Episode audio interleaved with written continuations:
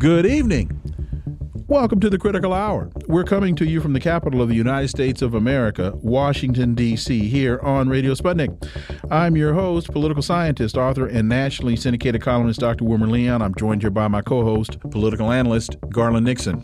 Thank you, Wilmer. For the next two hours, we will explore and analyze the salient news stories that are impacting the global village in which we live.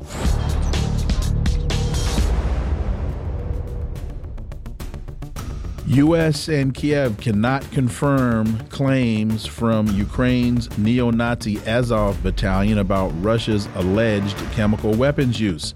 According to Politico, U.S. officials question the credibility of the Azov battalion, noting that they have an interest in provoking a wider conflict. Oh, come on, Wilmer. If you can't trust Nazis, who can you trust? Hey, man. Well, you know, the Nazis of today, they just aren't like the yeah, Nazis exactly. of yesterday yesteryear. Uh, what does this say about the U.S. narrative? For insight, we turn to our first guest. He's an international relations and security analyst based in Moscow, Mark Sleboda. As always, Mark, welcome back. Dr. Leon Garland, thanks for having me. It's always an honor and a pleasure to be on the critical hour. So, Politico reports alleged and unconfirmed claims of chemical weapons used by Russia in Ukraine has forced a scramble inside the White House to match Biden's promise of an in kind response while avoiding further escalation of the conflict. Uh, Mark, we know last week uh, you know, Tony Blinken had to admit via U.S. News and World Report that the U.S. can't confirm the use of chemical weapons. Uh, and Blinken says after defense official reports no indication of imminent Russian chemical weapons attack in Ukraine.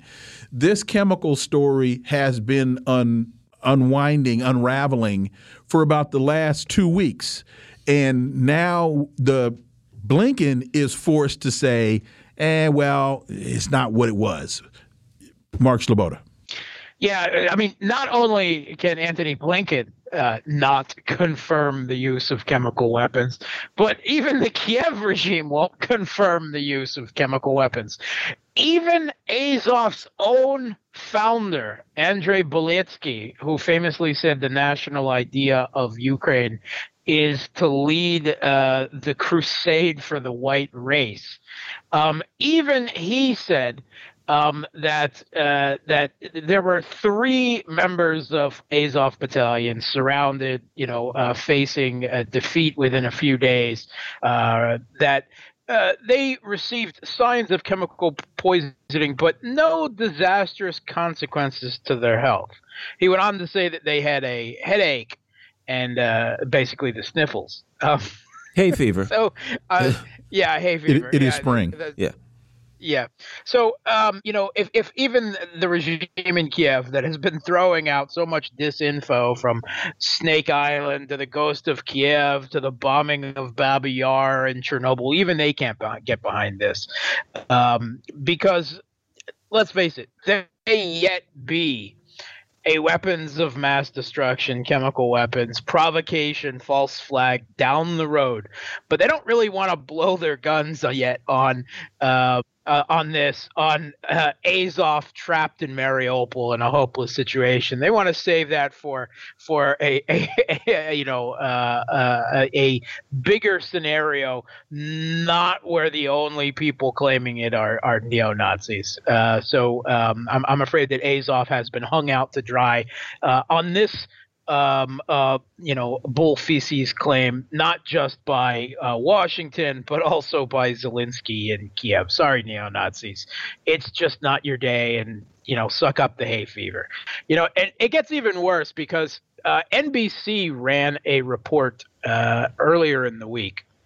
Um, in a break with the past, U.S. Right. is using intel mm-hmm. to fight an info war with Russia, even when the intel isn't rock solid. Mm-hmm. And they went on to say that um, even though uh, uh, U.S. officials had they said they had indications suggesting Russia might be preparing to use chemical agents, and Joe Biden uh, said it publicly, but three U.S. officials told NBC this week there is no evidence Russia has brought chemical weapons anywhere near Ukraine, uh, or even that they have them for, for, for, that matter, since they destroyed their stockpiles. They said the U.S. released the information to deter Russia from even thinking about using the banned munitions. And they went on to say that uh, the whole purpose of this exercise was to get inside Putin's head. So they basically announced that they are perfectly okay with using disinformation and blaming Russia for using chemical weapons, even when they have no evidence at all that Russia has even brought chemical weapons uh, near Ukraine. Well, my favorite part of that that that same paragraph was that they said Russia doesn't have chemical weapons. We got no evidence that they have them, and we did that to deter them from using the chemical weapons that we just told you that they don't have. And I thought, boy, you're having some logical issues here. Perhaps you should, you know, take a philosophy course. My favorite part was a, a few lines later when they said about this release of disinformation under the guise of legitimate intelligence, uh, certainly not calling into question the legitimacy of U.S. intelligence, uh, Iraqi weapons of mass destruction, but they said observers of all stripes have called it a bold and so far successful strategy. Well, apparently not the zebras. Uh, real disinformation. I mean, who are these observers, and what kind of stripes do they have? That's that's what I'm wondering. I was going to say they're not zebras because we're not allowed to use the letter Z, so they would be ebras this is the Western media. Yeah, you're not allowed to use literacy. Uh, I mean, this is the Western media basically saying that the U.S. releasing disinformation about Russia in Ukraine is a bold and successful strategy.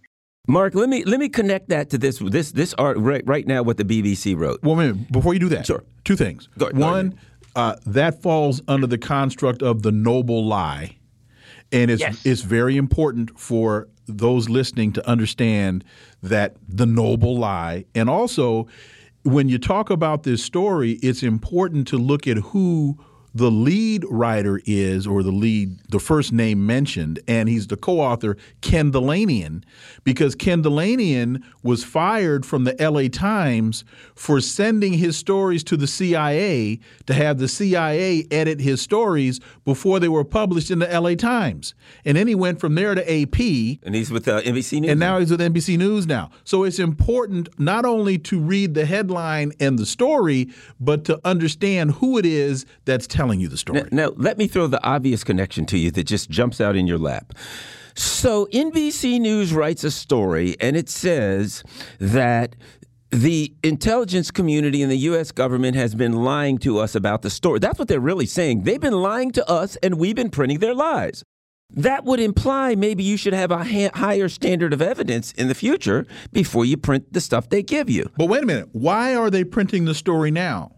Right. I submit they are printing the story now. That's the State Department's right. response oh, yeah. to the Pentagon releasing the other two stories earlier in the week about chemical weapons attack. And the other story was Putin could be doing a hell of a lot more, but he's not. Let us explain to you why. Well, here's here's where this goes with this one, Mark. The BBC story says Ukraine Azov Regiment said three soldiers were injured by a poisonous substance in, in, an attack on Monday. However, no evidence has presented to confirm the use of chemical weapons. Here's my point.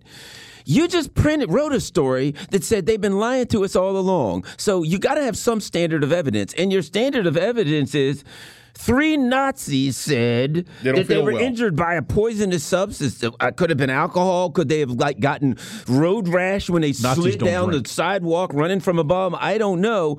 But your standard of evidence is now three Nazis said, "Hey, they were injured by a poisonous substance. Let's run with that and see if a chemical." I mean, at that point, you look back to the story and you say your standard of evidence has gotten lower than the last one, Mark.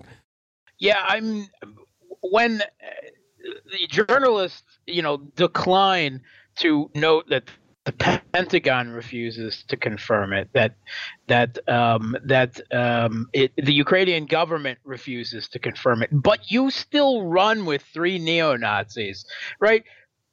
I, I have to say that it is the fourth estate itself that is pushing so much disinformation um, and you know trying to beat the drums of war, especially with this chemical weapons, right? They're trying to provoke a U.S. military intervention in Russia's intervention in Ukraine, i.e., World War III and they're pushing for it as hard as they can even when no one else gets behind them. And that just tells us the you know the power of the fourth estate in driving this whole thing driving public opinion which drives the, the politicians in a really nasty feedback circle of disinformation um, uh, russophobia um, and you know a, a, kind of mob-like behavior that starts to resemble the scarlet letter there's a U.S. News and World Reports report. Pentagon asks top eight U.S. weapons makers to meet on Ukraine. The Pentagon's Office of Acquisition and Sustainment, the weapons buyer for the Department of Defense, will host leaders from the top eight manufacturers. They're, host, they're doing this today to discuss the industry's capacity to meet Ukraine's weapons needs if the war with Russia lasts years. This is according to two people familiar with the meeting.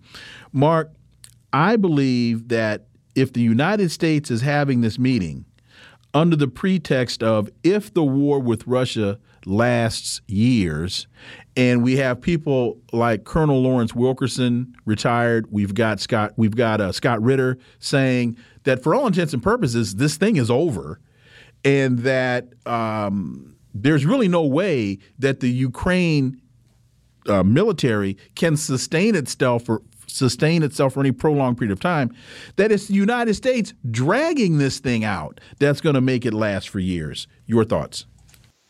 Yeah, I, I think I have. There was an uh, what I uh, consider an unconfirmed uh, comment on this news from the CEOs of Raytheon, Lockheed Martin, and Northrop Grumman, and I, I the the uh, quote was a little bit more like a sound, and it kind of went Ka-ching! I diggity.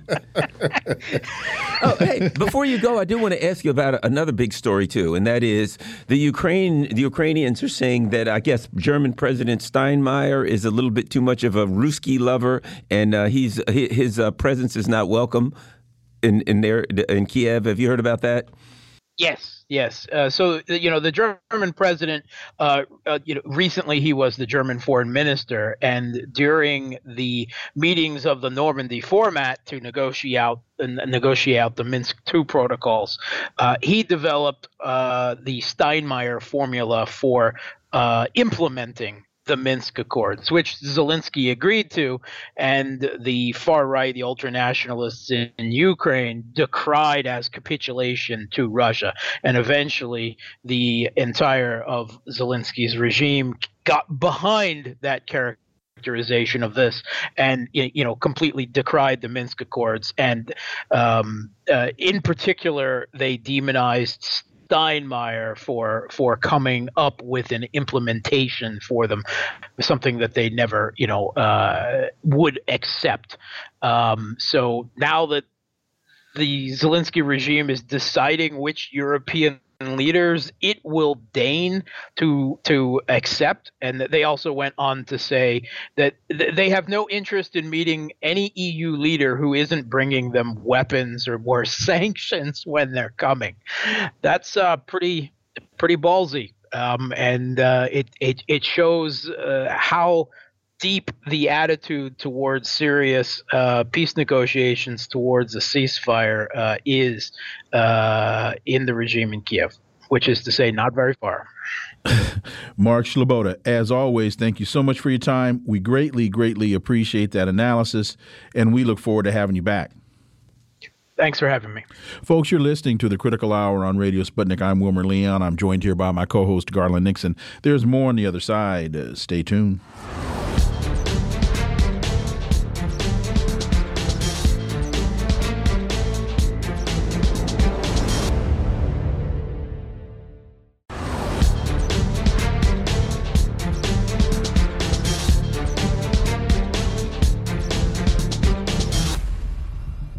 We are back, and you're listening to the Critical Hour on Radio Sputnik. I'm Wilmer Leon, joined here by my co host, Garland Nixon. Thank you, Wilmer.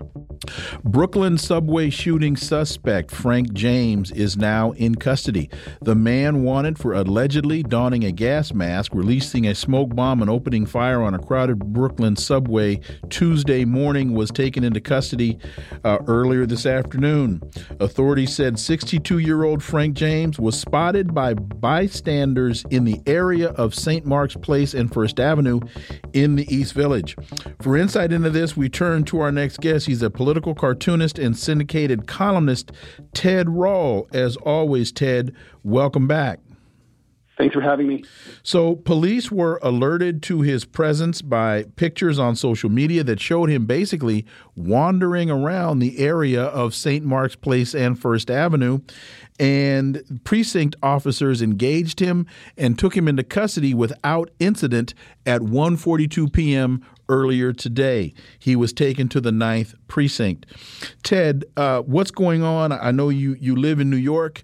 Uh, talk about this, and you know, one just off the top, of course, has to question the sanity of an individual because in order to engage in something like this, and if you expect uh, not to be apprehended, I mean, you've got to be ready to immediately go off the grid in the United States, or it won't be long before the authorities are able to put their hands on you. Yeah, well, that's for sure. Um, it, it, looks it looks clearly like there was a complete lack of um, decent planning, uh, you know, for this, uh, or at least any attempt to get away with it. Um, it seems pretty clear from the entire picture from abandoning the weapon at the scene to leaving uh, the receipt for uh, a, you know a, a rented truck U-Haul to uh, going to basically wandering around a tourist area. The St. Mark's Place and First Avenue is a very trafficked tourist area in, of the East Village, uh, very trendy place. Um, and uh, you know, so all of these things point, and not to mention also the the, the YouTube videos, which uh, uh, contain some sort of baffling, wacky, uh, pseudo political ranting. Uh, the whole thing paints a picture of someone who's clearly, uh, you know, not sane. Uh, and, and and the other thing is, and it gets back to this. We keep seeing this over and over, and that is people who are insane, mentally ill, and have the option to, you know, have the opportunity to get their hands on weapons in this society, and then, um, and then a bunch of people get killed, and afterwards we get thoughts and prayers. That's what we get thoughts and prayers for the victims. No one ever says anything to doing anything about, um, you know, min- and this is my thing about addressing the issue that people who don't have health care coverage can't get mental health coverage. All of this stuff about mental illness, but they won't say, well, you know what, from now on, everybody can at least get mental health coverage. Ted. And, and before you respond to that, Ted, all of that, Garland, goes back to the Reagan administration and the deinstitutionalization of the mentally ill. Ted Rall. All those things are totally true. Plus, we live in a society that literally drives people crazy uh, by putting them under tremendous stress uh, from, uh, you know, basically having to worry from uh, birth to death about everything from where their meal next meal is coming from to how they're going to get educated to how they're going to be able to get their car repaired. Uh, you know, wondering whether uh, they, you know they're going to lose their job through no fault of their own. Um, so you put uh, we have I mean the, the mental health crisis in this country is, has been ongoing. It has been ignored. It is the pandemic has made it, exacerbated it. Uh, we have an entire population of 300 plus million people who have been uh, base, sub, you know, subjected to a higher, even higher than usual level of stress over the last two years. So, yeah, I mean, Americans are losing it, and uh, they're losing it in bigger numbers uh, than before. Well, um, and and uh, uh, moving to our second story, and I think this is very interesting. Um, President Biden went to Poland and said, you know, he was, uh, you know, that, though they tried to walk back from it, he was seeking regime change in Poland. And uh, immediately after, you know, my comment was, I think they're going to get, I mean, excuse me, regime change in Russia. I think going, there's going to be a good bit of regime change, and it's going to be throughout Europe um, based on these sanctions, cost of living increases, things of that nature. And right now, you know, most of us had said yeah, Macron's going to win. And even now, I think the odds are he's going to win in France. But it is possible this time that he might not. Ted Rall, your thoughts? Well, uh, yeah, Emmanuel Macron is uh, both the beneficiary and the victim of this sort of two-tiered election system, which uh, to foreign observers might look like a good system, but but it has the effect of elevating uh, someone who might be a marginal character to a higher platform. And, you know, that's exactly what just happened this time. I mean, effectively, the race for second place was a, uh, a tie, uh, most people would say. Uh, uh, Jean-Luc Mélenchon, who was a radical left candidate, only came in a few points behind Marine Le Pen uh, and her uh, far right p- party, and uh, and she only followed President Macron by a few points. So really, it's effectively a three-way tie.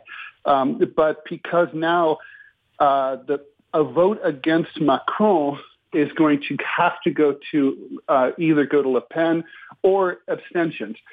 I, it, at this point, you know, I'm, I'm for the. I, by the way, I, I have French nationality, so this is something I think maybe a little more about than most people.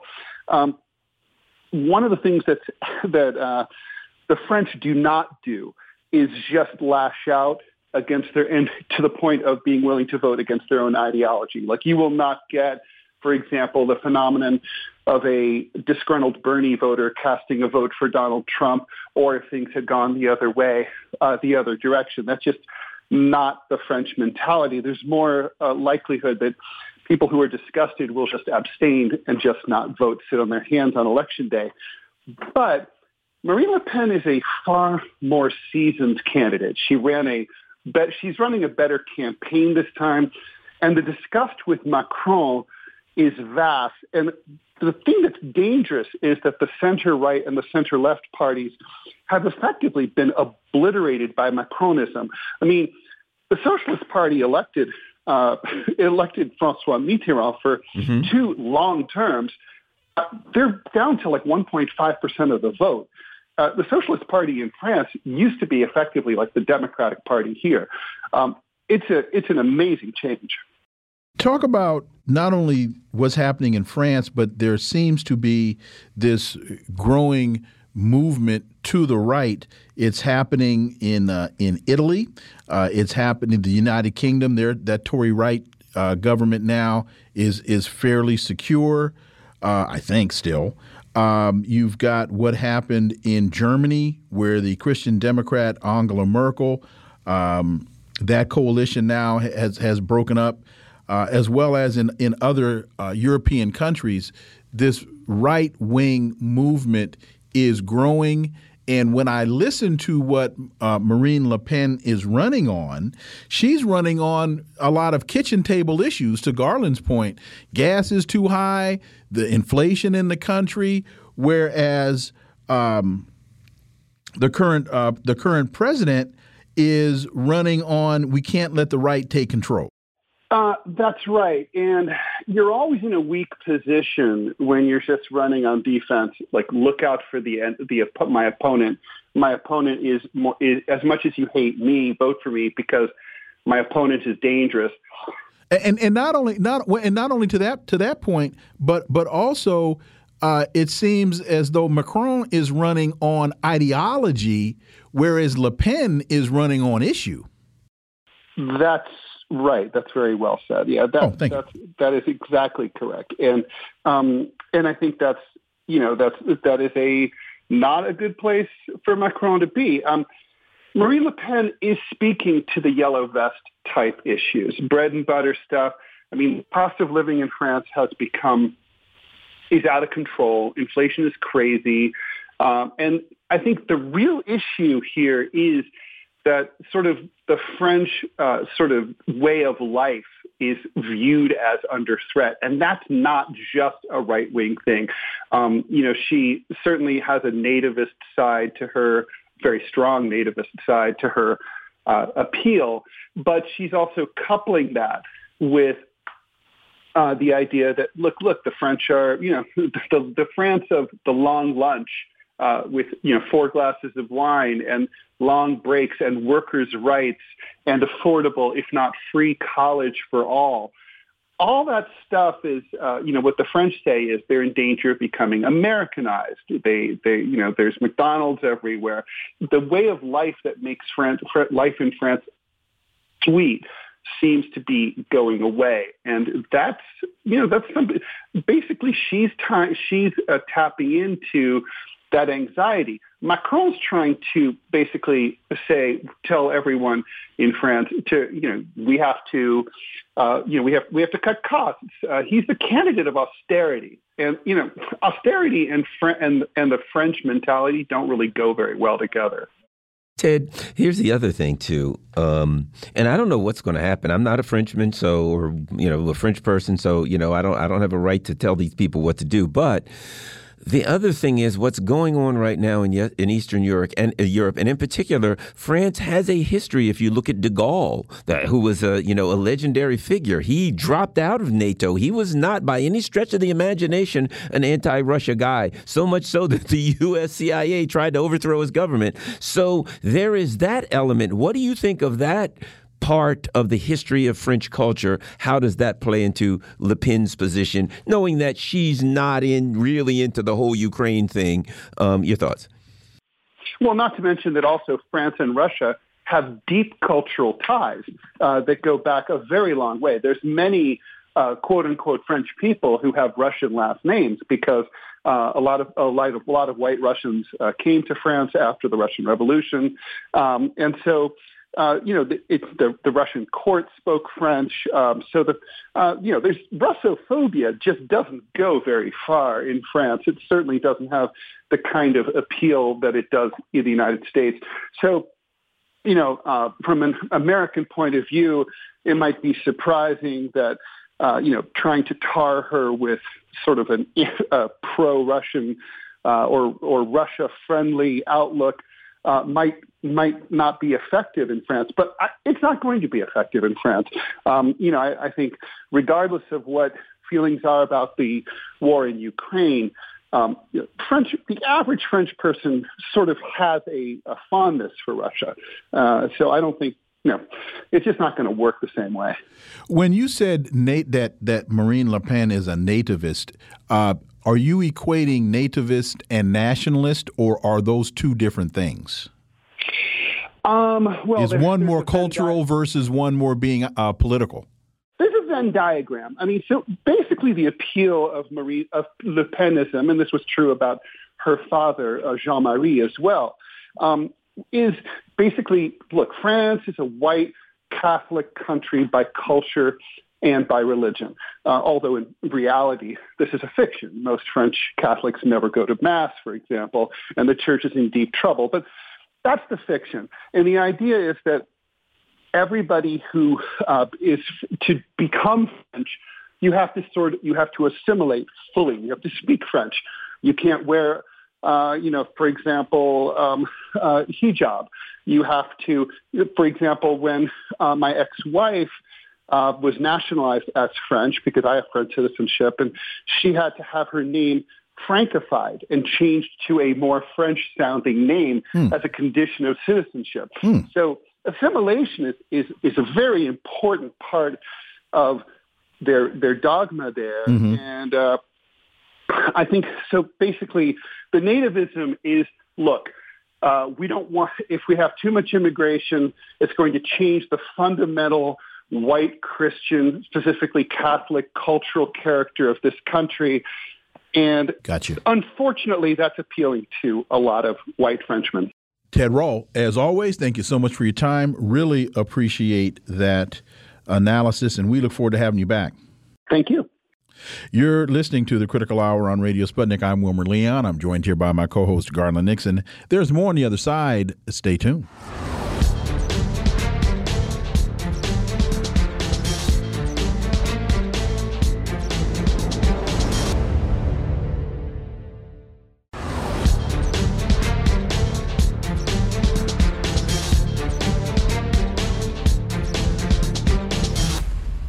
We are back, and you're listening to the Critical Hour on Radio Sputnik. I'm Wilmer Leon, joined here by my co host, Garland Nixon. Thank you, Wilmer. There's a great piece in Common Dreams entitled From Mosul to Raqqa to Mariupol Killing Civilians is a Crime. While Western leaders are demanding that Russia be held accountable for war crimes, they have raised no such clamor to prosecute U.S. officials.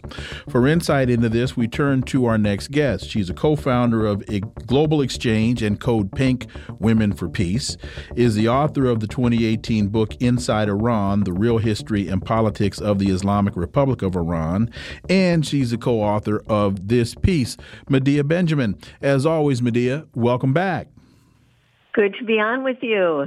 You write Americans have been shocked by the death and destruction of Russia's invasion of Ukraine, filling our screens with bombed buildings and dead bodies lying in the street.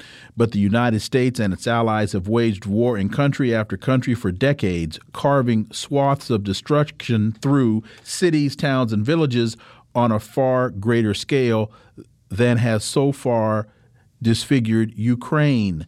Uh, talk about this this hypocrisy and how I can only imagine that most on the world stage, whether it be at the United Nations, at the ICC, I mean, uh, pick almost at, at NATO, they're they're shaking their heads because the American position uh, is immoral and uh, hypocritical.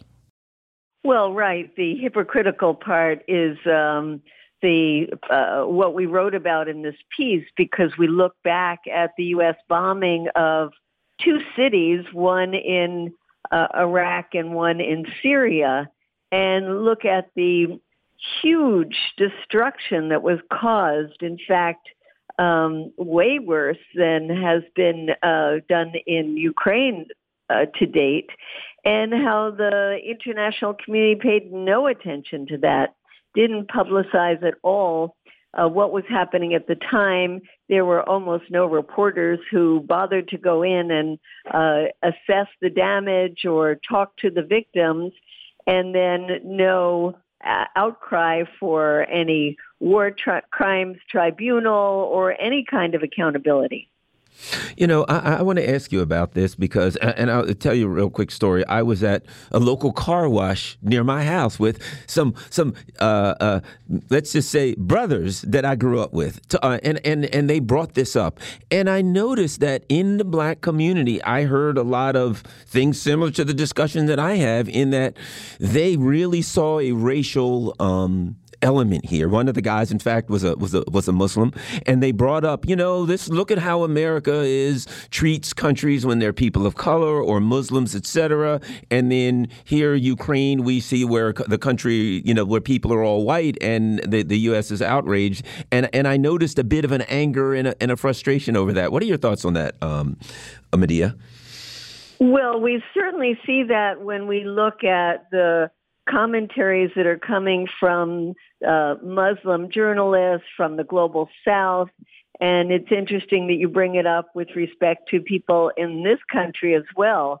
Uh, certainly people in the Middle East have been horrified by U.S. policies for these last two decades. And when they see entire cities reduced to rubble, like in the case of Mosul, where there were 138,000 ha- houses destroyed and killing of about 40,000 civilians in that one city alone, um, they they bristle and say, how can the world community be so hypocritical, have such double standards?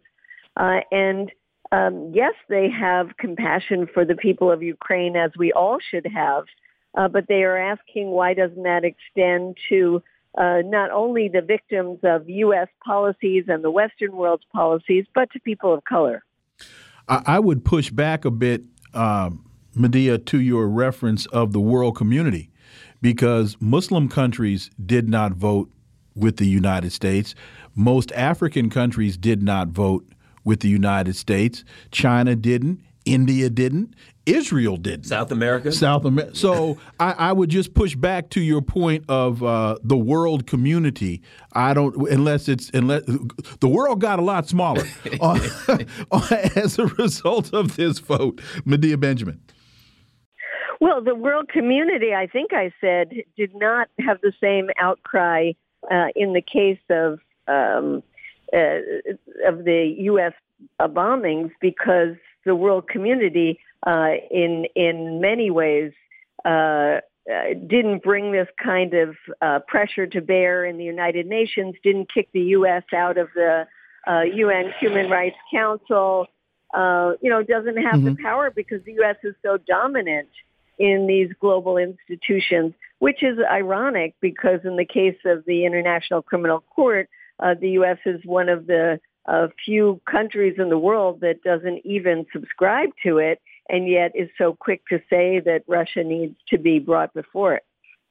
In fact, if I could follow up on that point, uh, the, the Hague Invasion Act is the United States federal law that allows the United States to invade the Hague. yeah, I love that one. If, if, if as a result of uh, ICC or other bodies' uh, uh, determinations or findings, American citizens are held or detained. The United States sanctioned the International Criminal Court. Uh, the prosecutor Fatou Bensouda. Yeah. Uh, so, yeah. so uh, the United States has zero standing on the world stage to to clamor or call for any type of international body sanction on any of this because the United States only seems to turn in that direction when it's in the United States states perceived interest to do so. Absolutely, and I think um, as you pointed out in in talking about uh, the vote at the UN, and as we see in uh, statements, or maybe not even so much by statements of leaders because they're a little intimidated, but uh, certainly in the uh, kinds of reporting that's being done in places in the global south, um, you see that quite clearly outlined.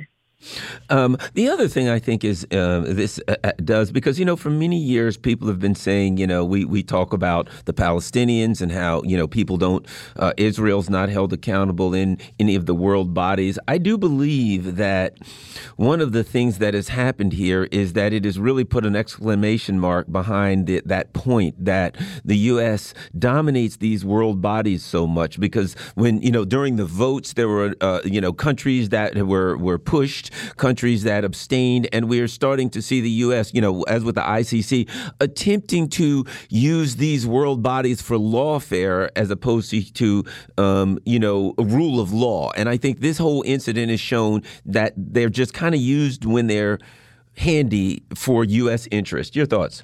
I don't know if I made much sense with that, but I yeah, totally. But again, it's it's the U.S uh, that is the one that doesn't adhere to so many of these global treaties, uh, and yet is is so quick to talk about a rules-based order of international law uh, that they want the Russians to uh, be held accountable for. So uh, the U.S. wants it to have it both ways, to not join key international treaties that uh, are critical for some kind of um, global order, and yet uh, wants to use it against uh, countries that um, supposedly violate that very rules-based order that um, the U.S. To- uh, constantly violates. According to U.S. News and World Report, Pentagon asks top eight U.S. weapons makers to meet on Ukraine. The Pentagon's Office of Acquisition and Sustainment, the weapons buyer for the DoD, today is hosting leaders from the top eight U.S. weapons manufacturers to discuss the industry's capacity to meet Ukraine's weapons needs if the war uh, lasts years. This is according to two people familiar with the meeting.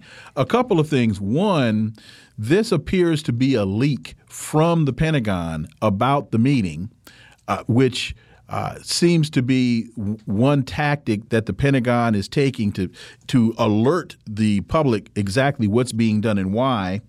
And it's interesting to me that they're having this meeting instead of the the narrative being the United States is doing everything in its in its power to bring peace to the region as quickly as possible.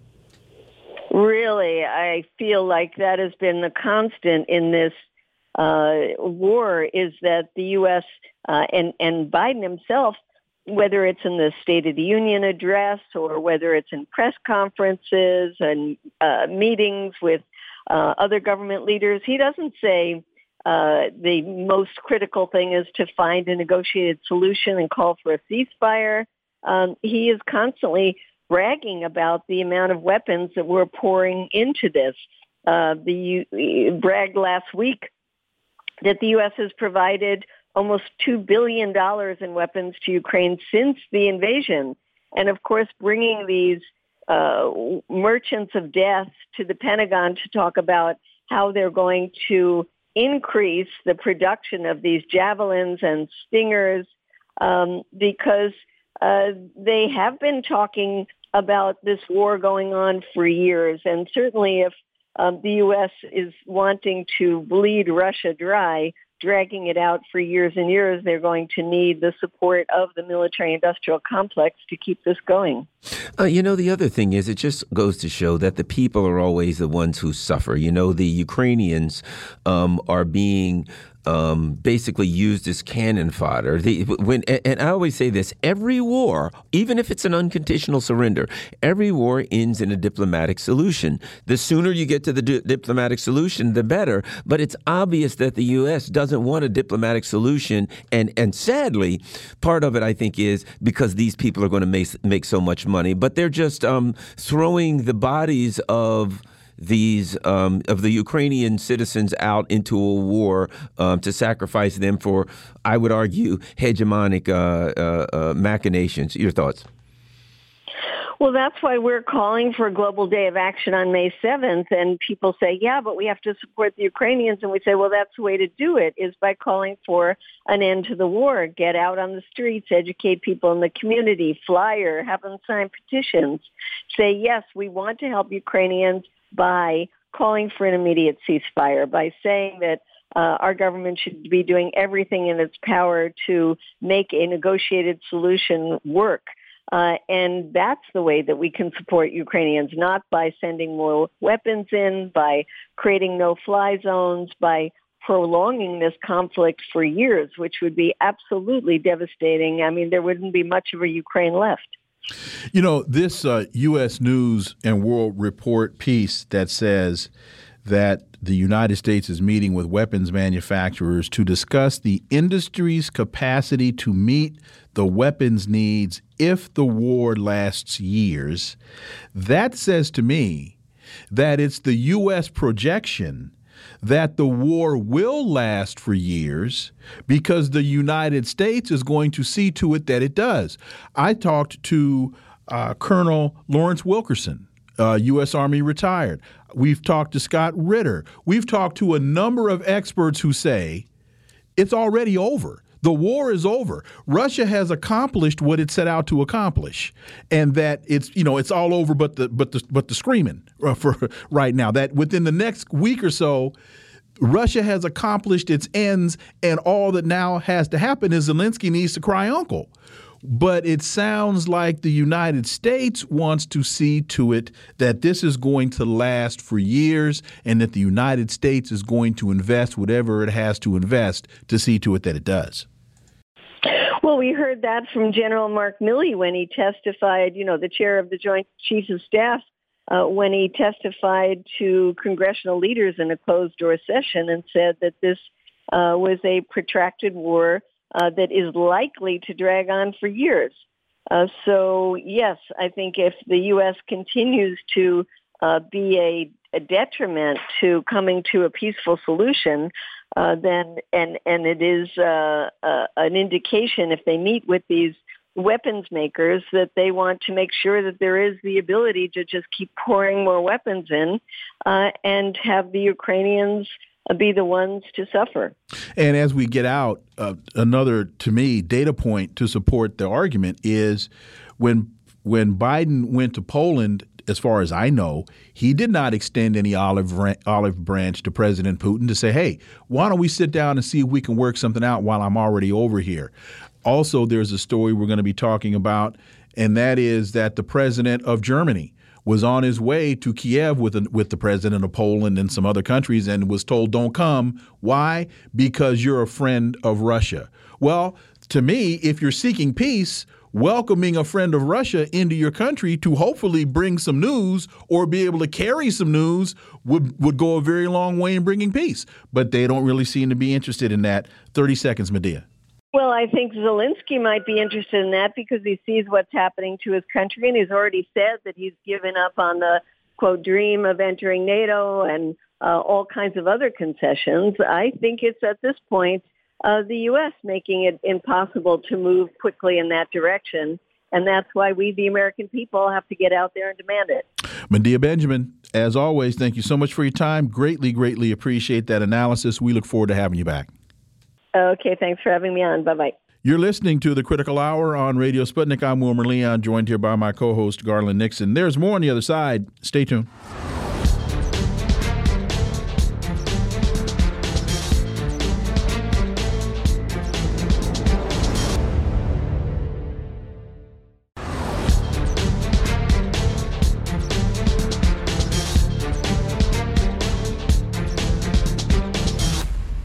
We are back, and you're listening to the Critical Hour on Radio Sputnik. I'm Wilmer Leon, joined here by my co host, Garland Nixon. Thank you, Wilmer. Blatantly unconstitutional ban on nearly all abortions signed into law in Oklahoma. Quote, We are at a tipping point for abortion rights nationwide, warned President of Planned Parenthood Action Fund. Republican Governor Kevin Stitt of Oklahoma was denounced yesterday for signing into law one of the most extreme forced pregnancy pregnancy bills in the United States, a law pro choice advocates argue is blatantly unconstitutional and must be challenged. What are we to make of this? Well, let's turn to our next guest. She's the principal and founder of TML Communications and business columnist at Metro Philly, Teresa Lundy. As always, Teresa, welcome back. Thank you for having me. So, the governor, Kevin Stitt, of Oklahoma signed SB 612, which targets healthcare professionals by making it illegal for them to provide abortions at any stage of pregnancy, with only a narrow exception for pregnant patients who are at risk of death unless their pregnancies are terminated. Under the law, which is scheduled to go into effect this summer, healthcare workers who provide abortion care could be charged with a felony and face as much as 10 years in prison, as well as a $100,000 fine. Your thoughts on this? Not only what's happening or what just happened in Oklahoma, but how this is impacting the debate across the country.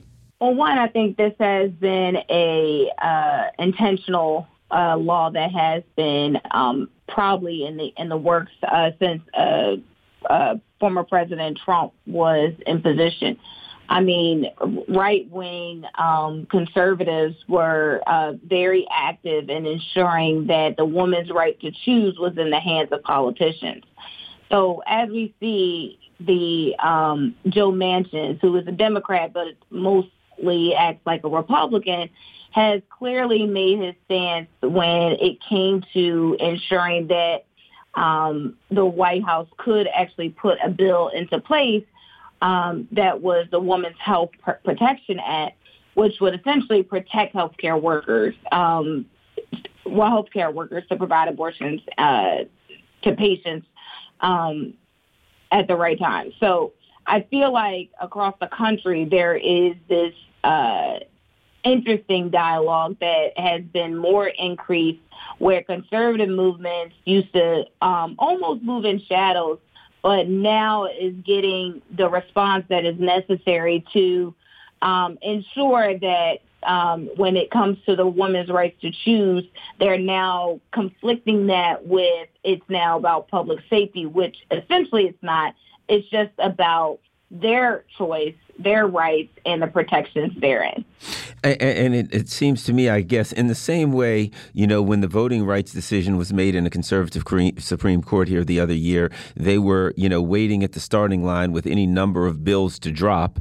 Um, it seems to me that when they realized that they had, you know, the Supreme Court that may be friendly to their position on um, uh, uh, reproductive rights now, that that's kind of what's going on. That this is a move to say, let's throw a bunch of laws from a bu- bunch of different angles at the court and see if we can get one of them them through, and then when one of them gets through, then all of the rest will follow suit. What do you think? Yeah, I think you're absolutely right. I mean, so the Voting Rights Act, I feel like we, uh, as we as the Democrats, kind of dropped the ball on that. But again, um, that's why voting matters, right? So uh, across the board, I think midterms we have an opportunity to kind of to change the dynamics of what's going on in the U.S. Senate race. I know here in Pennsylvania, there's some opportunity to actually shift that Republican seat to a Democrat. And hopefully we can actually start getting some bills that is necessary to actually change um, the, the, the trajectory of, um, of project, protection for not only uh, everyone, but really for black and brown communities. We have an opportunity to do so, but essentially need to get on the same page. And what I think Democrats are really struggling with right now is getting on the same page as it relates to funding some of these opportunities and resources and uh, rallies that is necessary to get these bills across the finish line. What I'm seeing is kind of in the communication space, conservatives are making their voices a little bit more clear um, about what they're standing up for and how they're going about doing it. And I think really this all stemmed from uh, this continuous pressure that we've been seeing from uh, former President Trump. You know, he is continuously doing these rallies. He's continuously doing these talking points. And we can't forget, even though he's not in the White House, but he is still doing these type of rallies that is bringing thousands of people. And these same individuals are in the spaces of decision makers.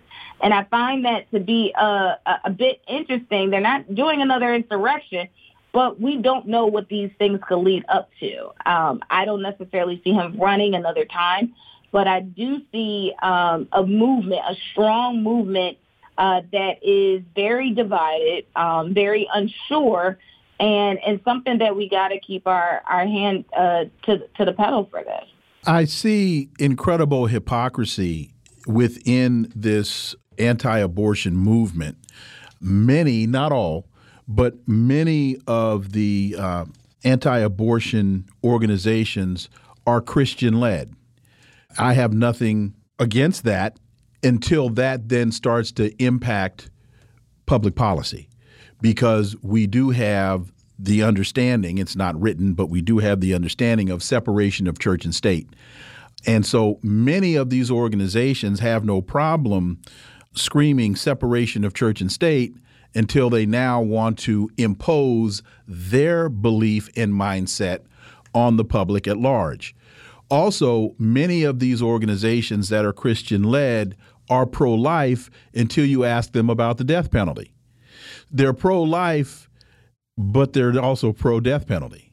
And then the other thing is that they scream individualism, individualism, individualism, but here they're using the government to make its way into the bedrooms and into the kitchen tables of people in this country. So again, if that's your mindset, that's fine, and that's fine for you in your space.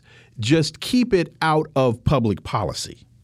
I find it hard because some individuals, uh, I mean, even when we talk about, you know, the new concept of critical race theory, which is actually not new. It's actually, and I try to sum it up for people, it's like it's telling the history about uh, the the crucial harshness that happened to black people in, in back in the day, um, but bringing it to an educational standpoint. So it, it I I feel like people kind of want to just focus on forward moving, you know, hey, this is what we're doing now, this is how we change.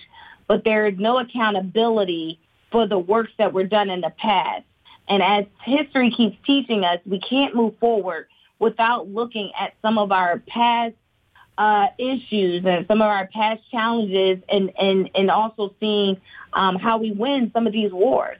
And so I think as history is telling us right now, what we have to do is we have to keep protesting. We have to put leaders in that has the best interest of everyone, not just on individual self uh, worth uh, of their own ideology or their religion, but having a, a strong focus on listen, how does this affect others and not just me and what my beliefs are?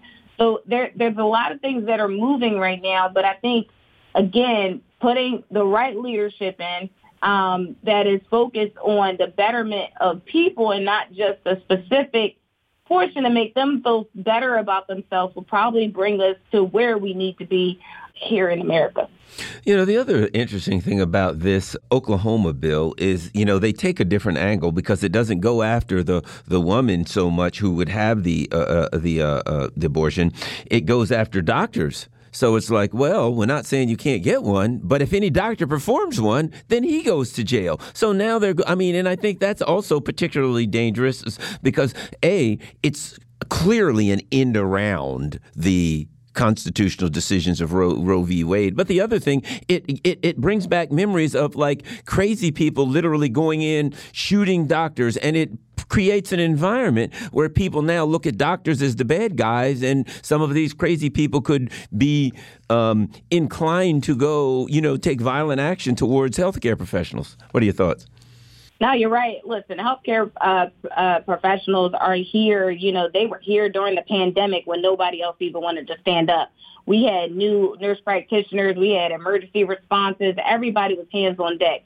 So now to punish these same individuals who saved lives, families and communities is, is not only unconstitutional, it's inhumane.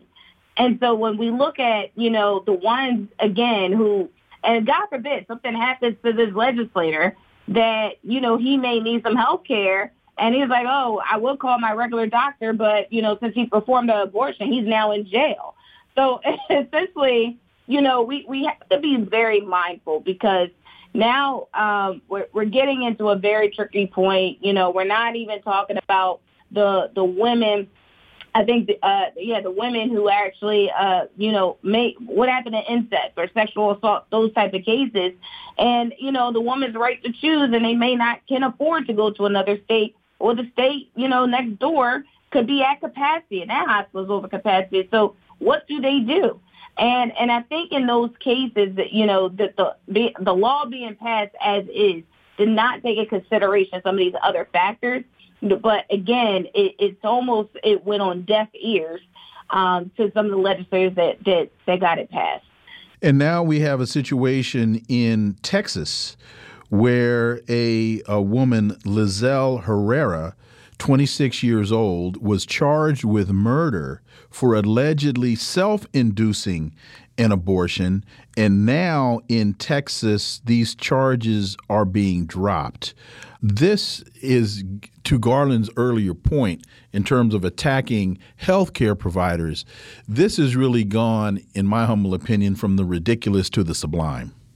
You know, it, it's I'm I'm trying to just get my head around it. I mean, because all these policies and laws that are taking place is going to uh, hurt the next generation um, even the more, right? And then I feel like all of the movements that we are uh, actually making to try to strive to do better and to be better, I feel like we're now going backwards in time, and that's not what we should be doing.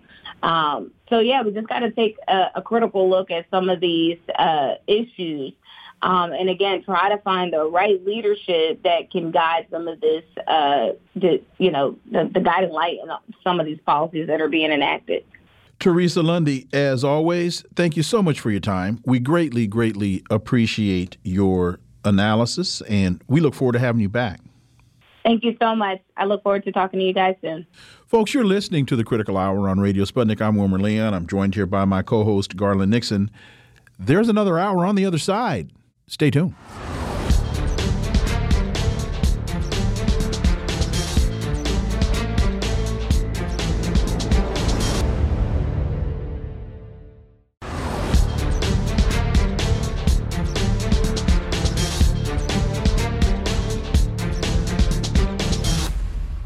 We are back, and you're listening to the Critical Hour on Radio Sputnik. I'm Wilmer Leon, joined here by my co host, Garland Nixon. Thank you, Wilmer. Global Times has a piece entitled U.S. Attempts to Rope in India While Holding a Human Rights Stick. When developing relations with India, the U.S. has always treated it with a condescending mindset, even at a time when it wants to rope in New Delhi.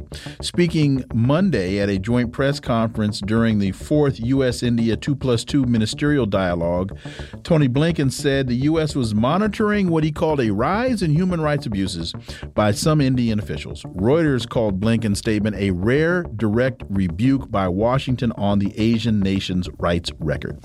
What does all of this really mean? Well, for insight, let's turn to our next guest. He's a journalist, social activist, international business consultant, and chemical engineer, George Koo. As always, George, welcome back. Thank you, gentlemen. Nice to be back. So the piece continues in Washington's eyes, the image of New Delhi in terms of freedom and democracy is quite vague. Is it the world's largest democracy or a human rights violator? And when to use one of those two labels to describe India depends entirely on the U.S.'s need from the South Asian country. In George, that last, that last statement, depending on the needs, is what I call consistent schizophrenia. Uh, the U.S. threatens to invade the ICC uh, uh, if U.S. Uh, citizens are detained, but turns to the ICC to declare Putin a war criminal. The U.S. turns to the UN to chastise and sanction Russia, but allows India and, Sau and the Saudis to engage in genocide and war crimes. Now we're concerned about human rights in India, but what about those in Yemen and even here in the United States? Well, it's been it's been historically uh, consistent. Uh, I would say that um, if you're on our side, you're a democracy. If you're against us, you're a violator of human rights, and we're going to sanction you. And and that seems to be the only. Um, it's a one-trick pony. This is the only thing that we have to offer. Uh, you know, I, I forgot is it Teddy Roosevelt that used to say, "Speak softly and carry a big stick"? Correct. I don't. Is that right? Yeah. Okay. Well, I'm I'm going to misquote him now because what we're now doing as as a matter of foreign policy is to speak very loudly, but carrying a very shriveled twig, and and and this twig is if you don't behave, if you're not with us, we're going to sanction you. We're going to call you all kinds of names, human right abuse being the worst. And, and if anything worse than that is, ipso facto, you are automatically now not a democracy and you're on our S list, uh, if you will. So um, it's, it's really a desperation on the part of Blinken and it, he doesn't seem to understand and obvious that obviously he doesn't have a carrot at the end of the stick, and the stick is barely a twig. It's not. It's not frightening anybody, and it, it, you know it, it doesn't play very well, and it, he it doesn't seem to bother him, or he doesn't seem to realize it isn't playing very well. I'll, I'll name a recent example. U.S. was going hustling around to get everybody to join in the sanction against Russia. So U.S., Canada, and the EU countries sign on. But guess what? 53 countries in Africa, they didn't join the sanction. 33 Latin American countries, they didn't sign on to the sanction. 22 Middle East countries, they didn't join the sanction. There were three countries in Asia out of 48 that did join the sanction. That's Japan, South Korea, and Singapore. And then you add Australia and New Zealand, and that's it. So that's why I say, you know, the, the stick is doesn't have that kind of clout that it used to have. And the big countries like China, India, and Brazil, they're, they're not going to pay attention because to them, keeping their trade, normal trading relationship with Russia is much more important economically speaking, and serve their own self-interest than to go around and signing on with Blinken and, and, and have this big worldwide quote unquote sanction on uh, on Russia.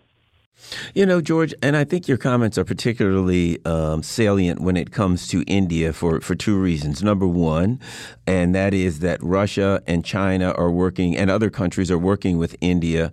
Um, the BRICS countries are expanding to build a new economic world order so that there can be more equity um, in how in trade.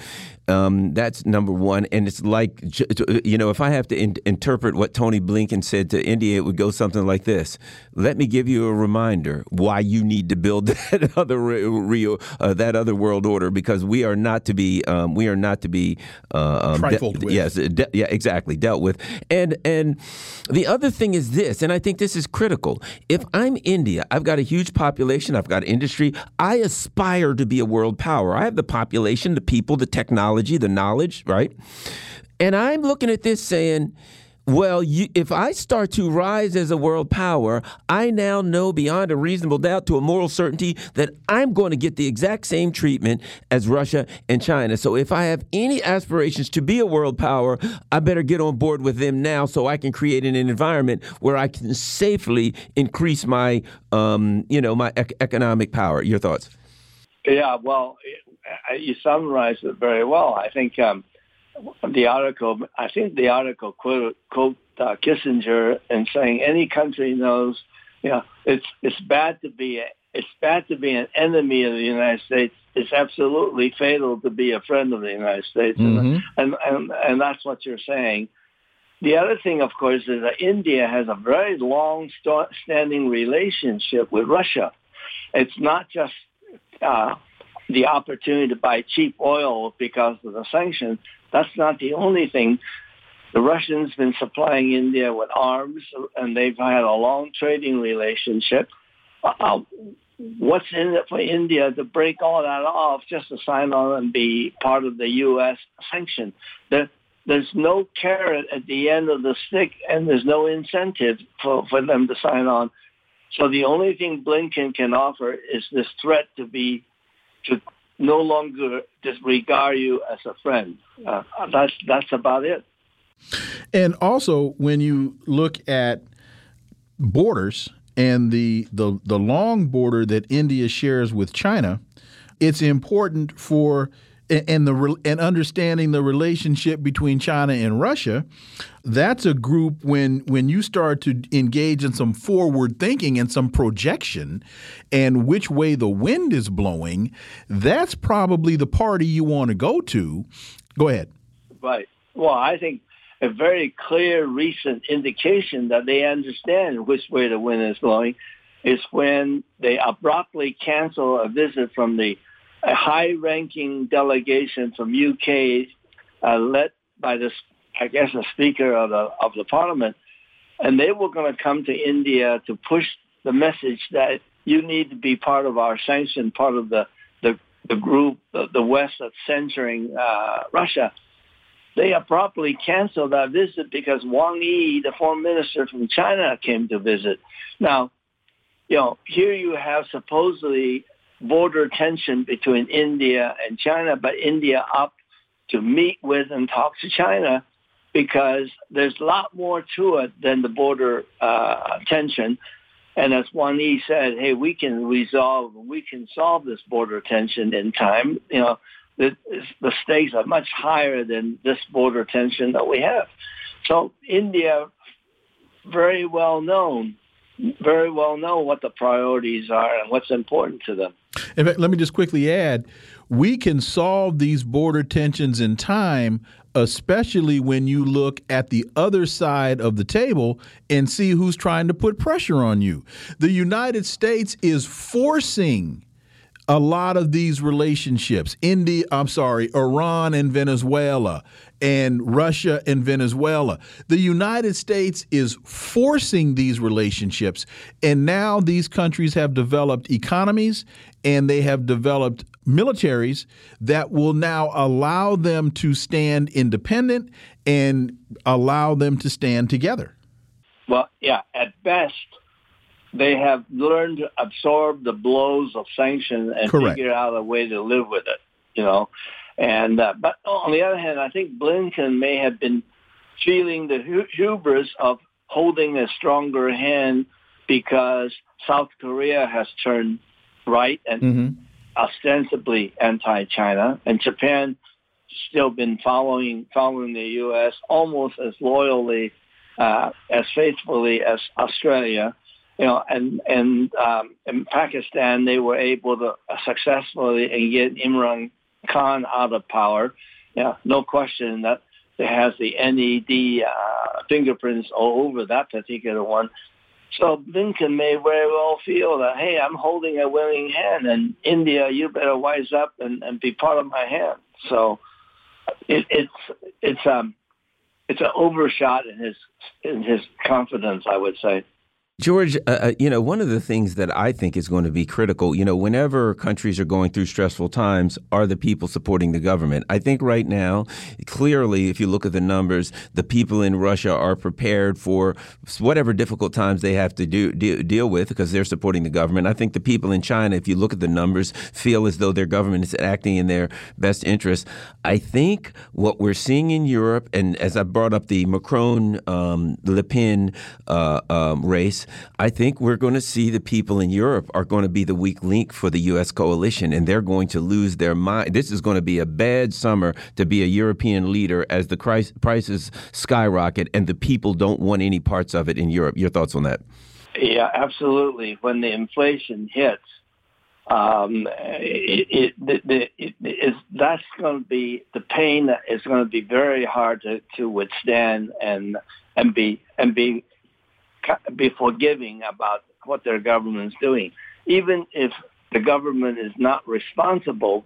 But the fact that they bow to the U.S. pressure and causing all this pain, it's going to be very hard. And it'd be interesting to see how Macron will do in the runoff. Uh, he's not likely to win by the huge margin that he did on the previous election, and, and he may even lose uh, at this point. I think the other thing that's going to be galling, and it's kind of interesting, is that all this sanction on Russian gas and oil is making the Europeans pay through the nose. And guess who's making a lot of money throughout this? And it's really funny because it's China that's making a whole lot of money because they have a long-term contract with the U.S. and the price of the long-term contract for natural gas is about one tenth of what the natural gas is now selling in the EU market. And so the China can perfectly well divert the LNG ships from the, from the U and, and the CIF price. So the, the shipping cost doesn't isn't coming out of China's pocketbook. They can divert that gas and take the U.S. gas intended for China and sell it to the EU at a much higher profit, a nice return, and the U.S. can't do anything mm. about it because when they signed that, that long-term contract, there was a, is a severe penalty for, for reneging and welching on that contract because they thought the Chinese may, may decide to renege on the contract long-term down the road when the gas is expected to go down. No, nobody was thinking or planning on the sanction against Russia at the time. George Koo, as always, thank you so much for your time. Greatly, greatly appreciate that analysis. And that point about China and natural gas is uh, is a great, great point. Thank you so much, and we look forward to having you back. Thank you. Nice to be with you.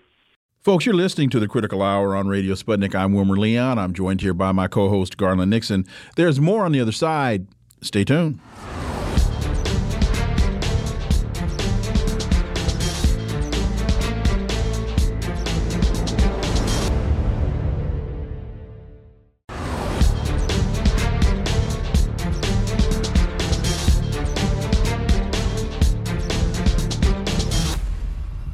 We are back, and you're listening to the Critical Hour on Radio Sputnik. I'm Wilmer Leon, joined here by my co host, Garland Nixon.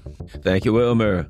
There is an interesting piece in antiwar.com entitled Mearsheimer Russia Sees Existential Threat, Must Win. It opens as follows University of Chicago professor John Mearsheimer widely respected dean of the Realism School, also known as Offensive Realism, of International Relations, has put the conflict in Ukraine in a context that everyone can understand and needs to understand before it is too late. For insight into this, let's turn to our next guest. He works with Tell the World, the publishing arm of the Ecumenical Church of the Savior in inner city Washington. He uh, was he was also a CIA analyst for 27 years. He is on the steering group of veteran intelligence professionals for sanity, of which he is a co founder. Ray McGovern. As always, Ray, welcome back. Thank you. You write Mearsheimer was true to form offensively realistic. He explained one, the root cause lies in the April 2008 NATO summit declaration that UK, Ukraine and Georgia will become members of NATO, and two, that Russia sees this as an existential threat and therefore must win this one. I'll throw it to you, Ray McGovern. That's the major point. Uh, Mearsheimer has been right about this for about six or seven years. Actually, since the overthrow of the duly elected government, which was a little bit pro Russian, Yanukovych in Kiev, Ukraine, in February 2014. Uh, Mearsheimer saw this uh, and the sequel to it as uh, endangering Russia's national security. And uh, well, whether Mearsheimer was right or not, uh, Putin certainly saw it that way, and that's what counts. Now, Mearsheimer points out that not all academics in this country, or pundits or politicians, agree uh, that uh, the Russians see this as an existential threat. John is a very polite guy. Uh, so he bordered on the offensive realism when he said it doesn't matter what people me. Uh, what, what's what they think is irrelevant. What matters is what Putin thinks. Now, there's ample evidence uh, that Putin saw the encroachment of NATO up to Russia's border, incorporating 14, count them, 14 nations after the U.S. promised way back in 1990 not to incorporate any nations east of East Germany, and of course, all 14 are east of East Germany. Well, Ukraine was next. We were warned. We were warned specifically by the the young at that time uh, foreign minister Sergei Lavrov. He said, "Mr. Burns, Mr. Bill Burns, our ambassador in Moscow, do you know what net means?" Burns said, "Yeah." And so net means net. Our red line is Ukraine being considered for membership in NATO. He said that on the 1st of February. I have the Moscow cable because WikiLeaks released it. It's authentic. If I've seen one Moscow cable, I've seen about 7,000 in my career. And uh, what did Burns say to Condoleezza Rice, our Secretary of State? He says, you know, Russia has actually legitimate security concerns. Uh, we're not the only ones that have. Con- so you might want to take this seriously. Now, two months later, NATO, in its wisdom, with U.S. actually prompting it, said that Ukraine will become a member of NATO. That's where John Mearsheimer starts out and uh, what happened since, namely the emplacement of missile sites in Romania and in Poland and perhaps in Ukraine. That was a bridge too far. Putin decided that he had to move. He had to show that this was not going to be tolerated by by the U.S. by by the by by Russia, and actually uh, he was reluctant to do this on his own. Long story short, he's got a big brother now. His big brother's name is uh, President Xi Jinping of China. Uh, they've got an alliance now. And when it was clear that Xi Jinping was going to support Putin no matter what, and that's a big deal, um, Putin decided, well, he'd wait until after the Olympics in Beijing but then on the next day, he accepted the independence of Donetsk and Lugansk, those Russian speaking provinces out in the eastern Ukraine. And then he uh, honored their request, so to speak, to free them from the kind of shelling that had they they had been subjected to since the coup in 2014. Count them up, that's eight years. So, uh, bottom line here Putin really can't lose this one. He's got to win it. That's big.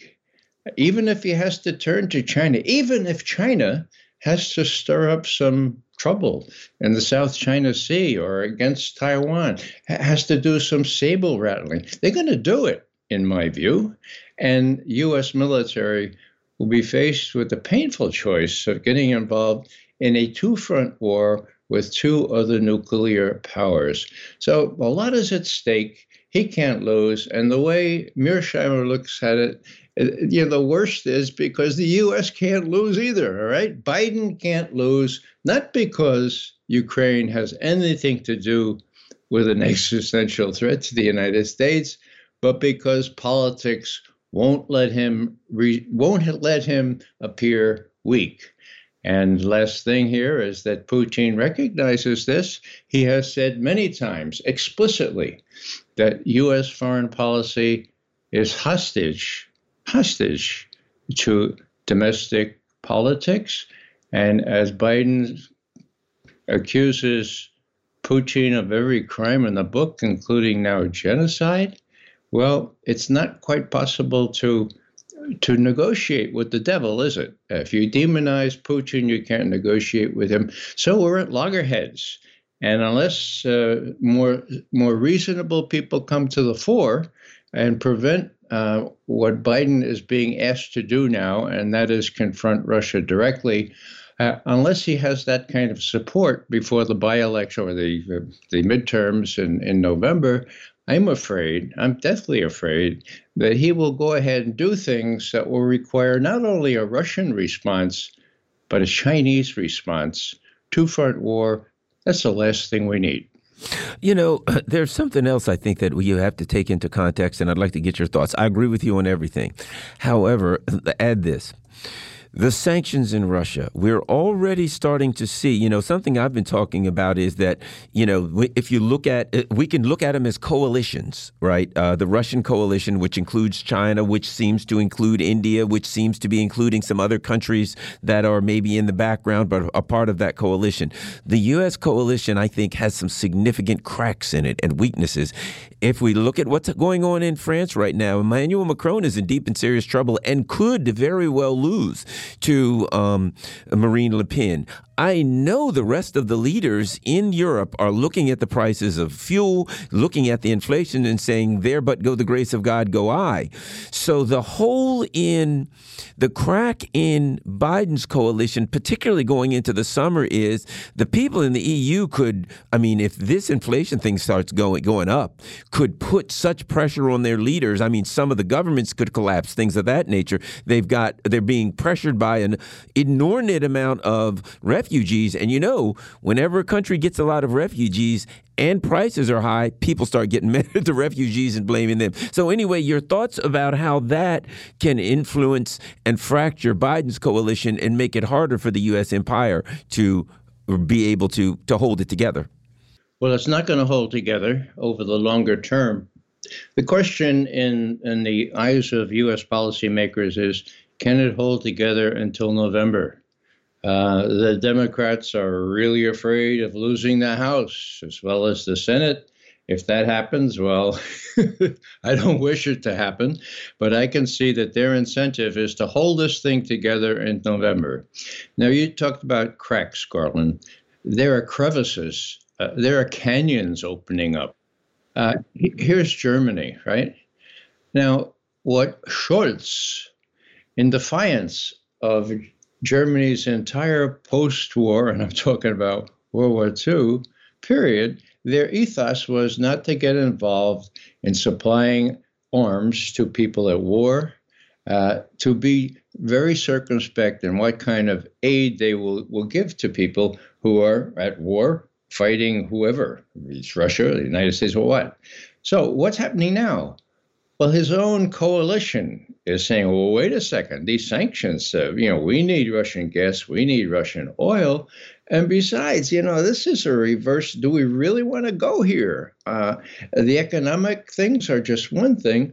Uh, the, the, dangers to an outbreak of, of real war would be catastrophic. So, uh, bottom line, after Scholz, the new uh, chancellor, relatively new ch- chancellor in Germany, after he said, "Oh yeah, yeah, we're in, we're going to give tanks, we're we're going to we're going to violate precedent, we're going to double our defense budget." Well, now they're thinking twice about it, and particularly since there are really, really important economic relationships between Russia and between well between Russia and Germany.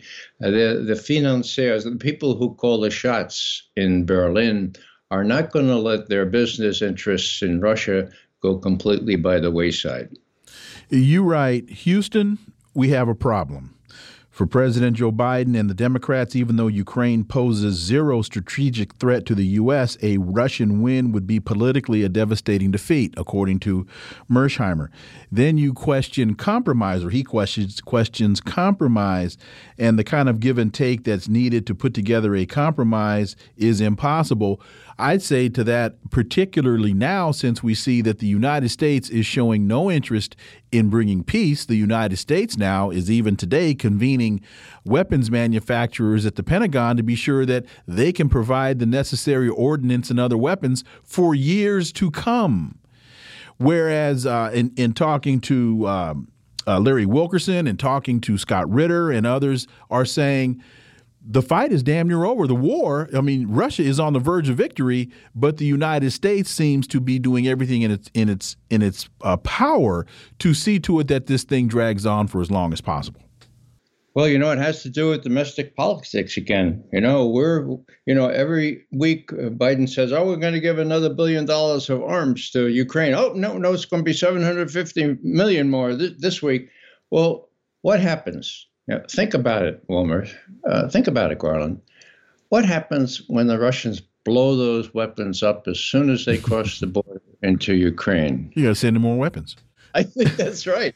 Yeah, uh, cui bono. That would be a real, a real, a real advantage for the military-industrial complex because they'll have to build new weapons, sell new weapons, get richer and richer. But what about the what about the external politics of this?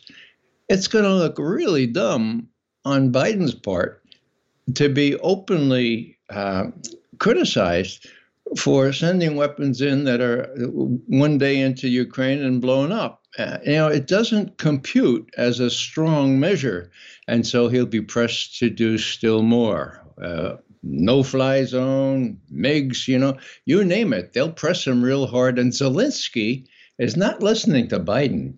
He's listening to the neocons in Washington, and he's afraid of the Nazis in mm-hmm. Ukraine. Mm-hmm. That's a volatile mix. God knows what Zelensky's going to do. He's not his own man. Ray McGovern, as always, thank you so much for your time. We greatly, greatly appreciate that analysis, and we look forward to having you back. You're most welcome. Folks, you're listening to the Critical Hour on Radio Sputnik. I'm Wilmer Leon. I'm joined here by my co host, Garland Nixon.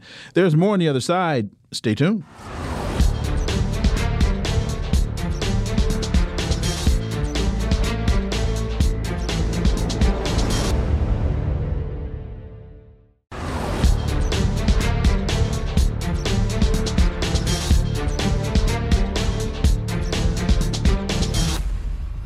We are back, and you're listening to the Critical Hour on Radio Sputnik. I'm Wilmer Leon, joined here by my co host, Garland Nixon. Thank you, Wilmer. There's a great piece in AfroResistance.org entitled Francia Marquez, Colombia's first black vice presidential candidate. With 99.6% of the votes counted this past Sunday, uh, Francia Marquez obtained 782,000 votes in the consolation to elect a candidate for the presidency of Colombia. In her case, she was second in the coalition of the Historical Pact, uh, Pacto Historico, behind Gustavo Petro, who obtained more than 4 million votes. What does this mean for Colombia, and what does it mean for South America?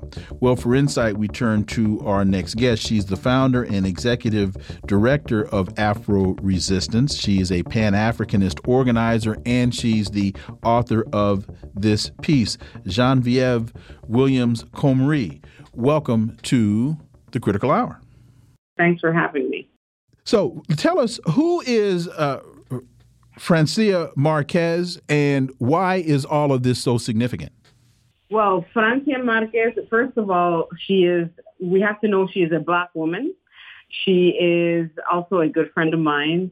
But um, above all, she is somebody that has been in this um, for the long haul. She is somebody that comes from the territories. And when I say territories in the context of not only Colombia, but of Latin America, it means ancestral regions. And what does that mean, right? Because a lot of people, when we talk about Latin America and when we talk about land, which is somewhat different, um, we talk about the regions in Latin America where black people live. In the case of Colombia, is very um, very different, right? Um, countries like Colombia, Guatemala, Honduras specifically, Brazil as well, some areas are collectively owned. What does that mean? That they're legally recognized um, to have collective ownership of Black people. That means that decisions are made a very specific way where um, politically the governments can't just come in and appropriate. Um, individuals can't just sell off um, pieces of land. It means that as a community, collectively, they make decisions that are best for their communities. That means the rivers, that means the land, that means the, the beachfront. That means that black people have a very specific ancestral relationship to Mother Earth. So when we say, right, that Mother Earth is part of us and us is part of Mother Earth, that's what is meant. So when people are saying that they're land defenders, it's not in the abstract, right? So climate change, um, environmental degradation, takes on a very specific meaning. And that is the case for women like Francia Marquez.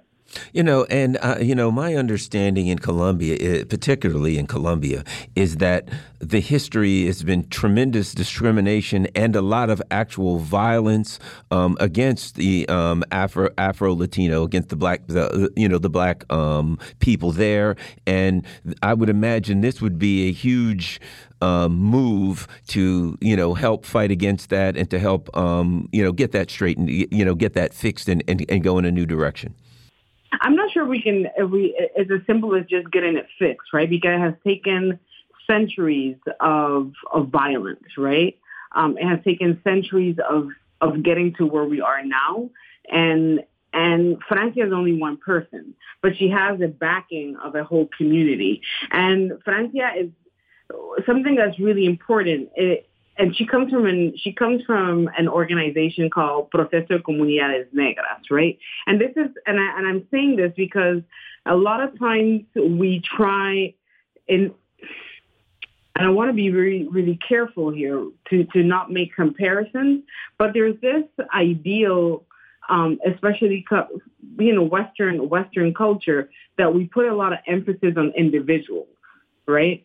And when we put a lot of emphasis on individuals, we forget a lot of times that we come from a community.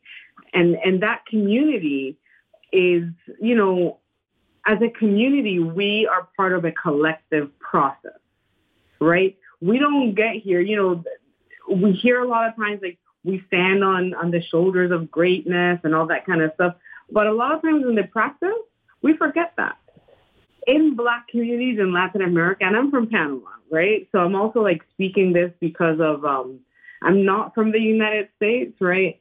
So I've also grown up in a very collective process, and I, I don't mean to say that it doesn't exist here, but a lot of the time, you know, United States is a very individualistic country. Mm-hmm. Um, Francia doesn't come from an individualistic um, culture. It's a very much a collective process. So for her to get to run as a vice presidential candidate wasn't just, oh, Francia has political aspirations. No, that is not that's not how that happened.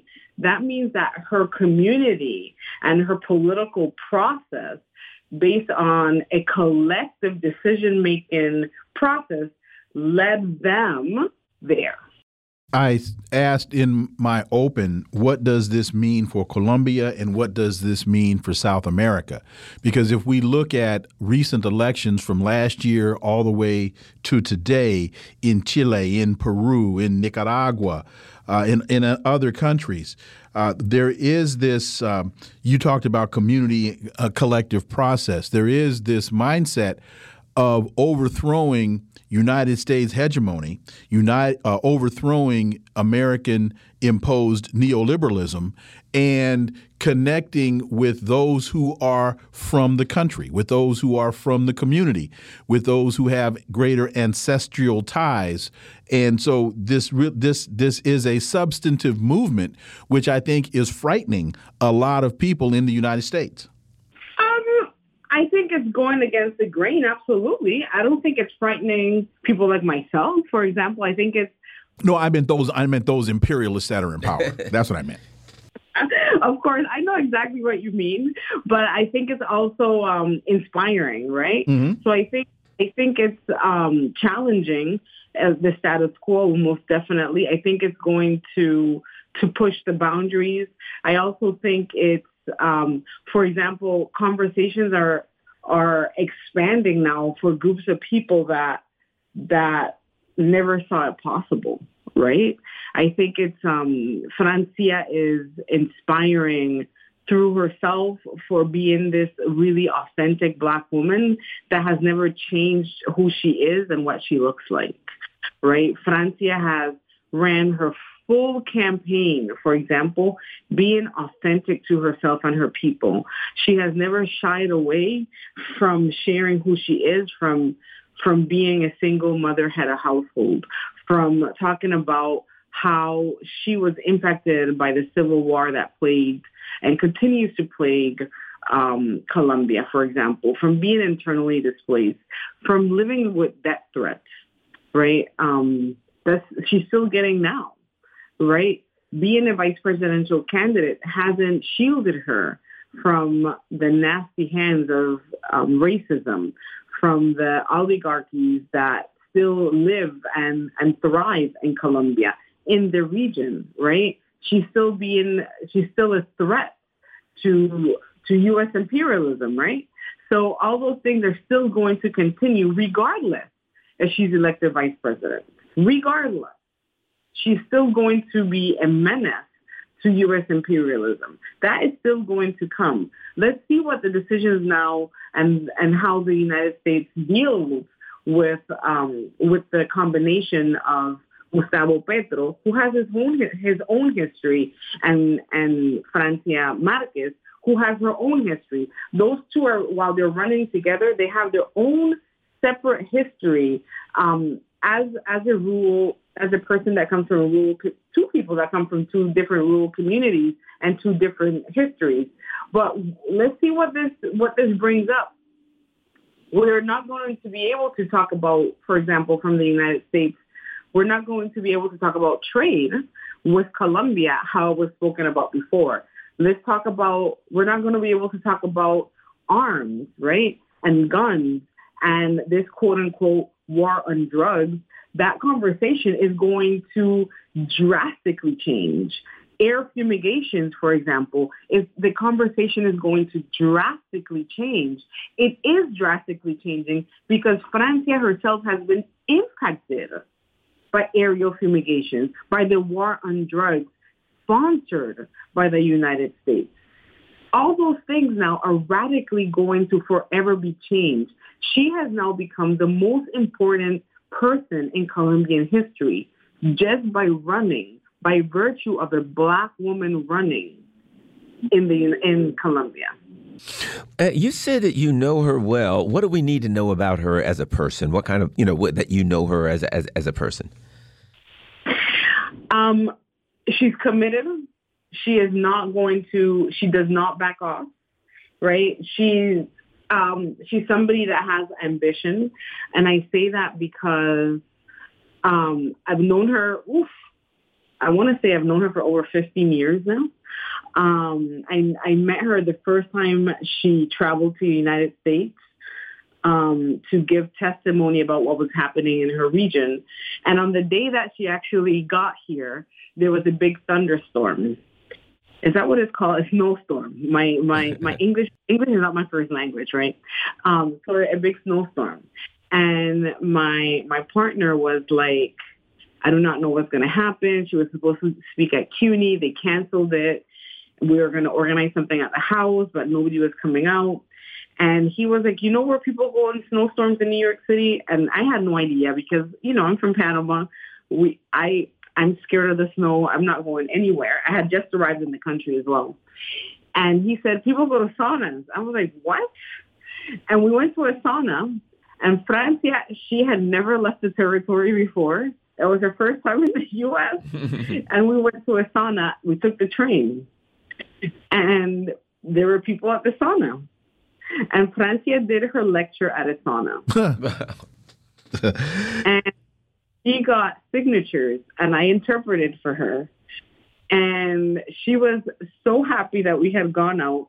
So that that tells me that Francia didn't give up, right? Francia, because it, somebody else would have been like, you know what? It's so sad. I came out, I tried, but mm-hmm. Francia was no. I came to New York City to speak about what's going on in my territory. It was a commitment and a sacrifice that we made to raise the money for me to come. I'm speaking tonight. Snow or no snow. Find me a crowd. And we went to the sauna and we spoke at the sauna. That's that that's one, right? And the other one is that one of the stories that that that she says is that, you know, she started working when she was around 14. Um, and that's hard, right? And and she didn't give up. And she she started being active with the Proceso de Comunidades Negras because they were going to re reroute the river by where she lived. Rerouting means that they were going to um, desviar um, rerouting means that they were going to probably flood. Yes, right. Her mm-hmm. community mm-hmm. to build to build a dam to supposedly give electricity to another community, not close to where she lived. Okay. So she she knew that she had to become active because they were not going to get any fish, and they depend on fish to feed their families. Mm. So she started going to meetings and that's when she realized, oh, but they're doing more injustices in this community than I even knew about. Gotcha. So that was at 14. Wow. Francia's years old. Janvieve Williams Comrie, thank you so much for your time. We really appreciate that analysis, and we look forward to having you back. Absolutely. Absolutely. Folks, you are listening to the Critical Hour on Radio Sputnik. I'm Wilmer Leon. I'm joined here by my co host, Garland Nixon. There's more on the other side. Stay tuned.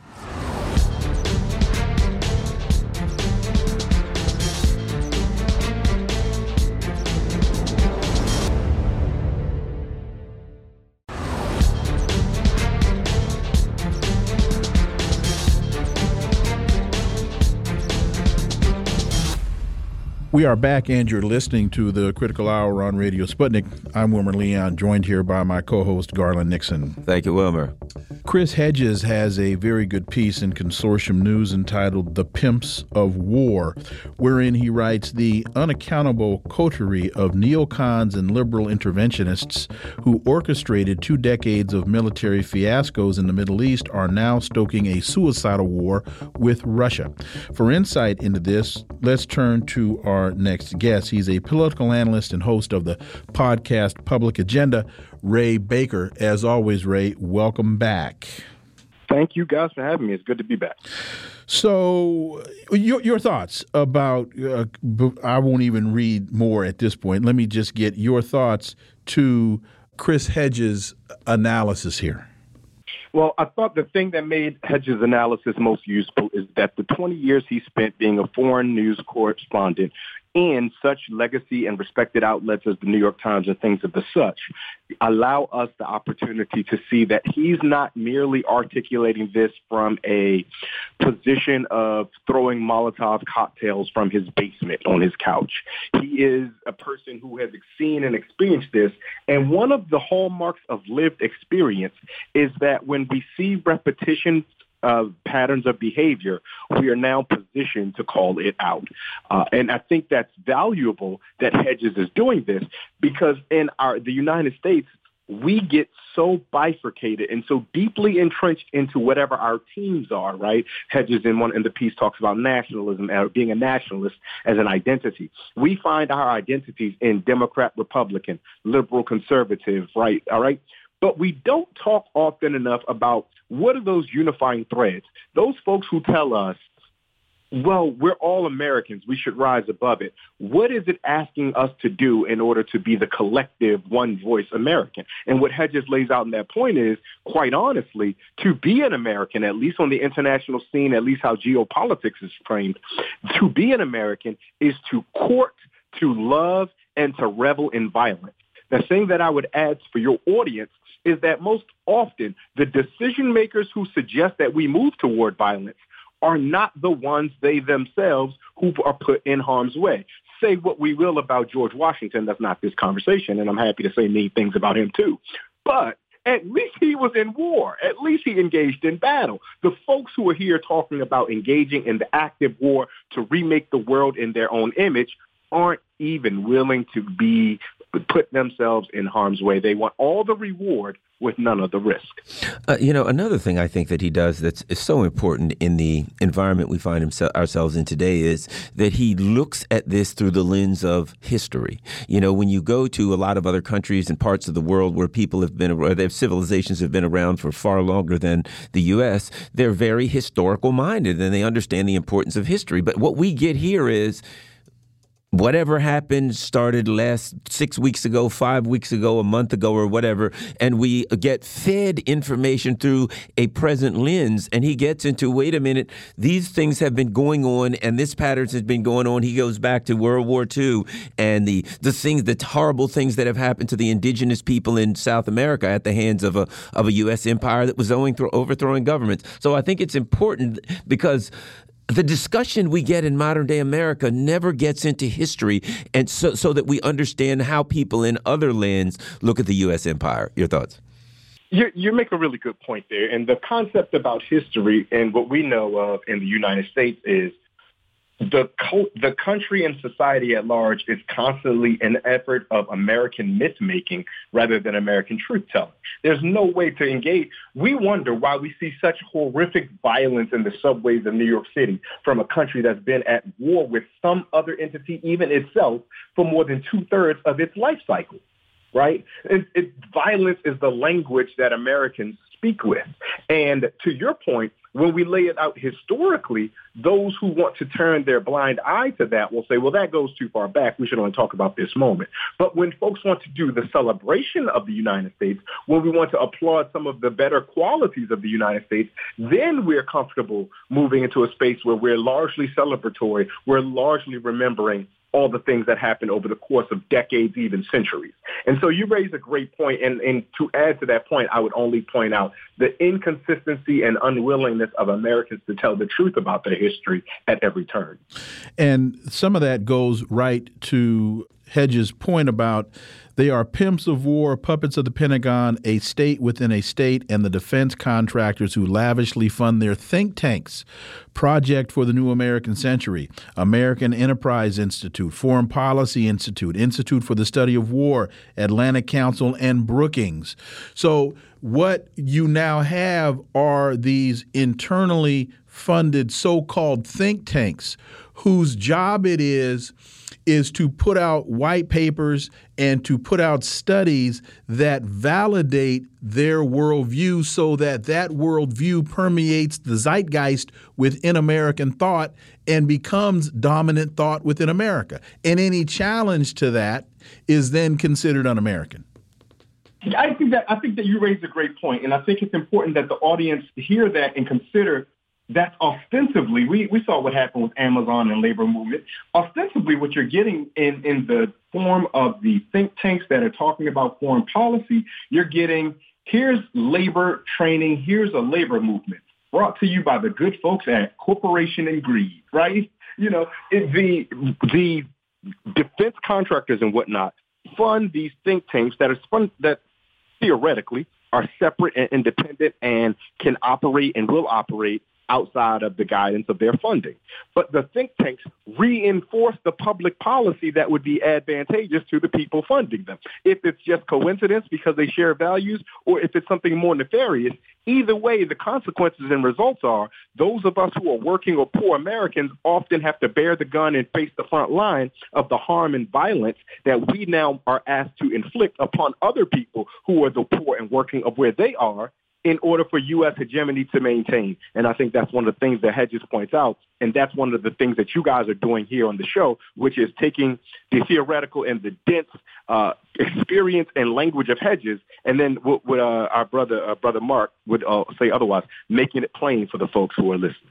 And let me give one example: uh, PNAC, the Project for the New American Century. Folks need to do just a very little bit of research on that and understand that that was a think tank that was created after George Herbert Walker Bush threw Dick Cheney and Douglas Feith and Richard Perle and a lot of those others out of the White House, labeling them the crazies.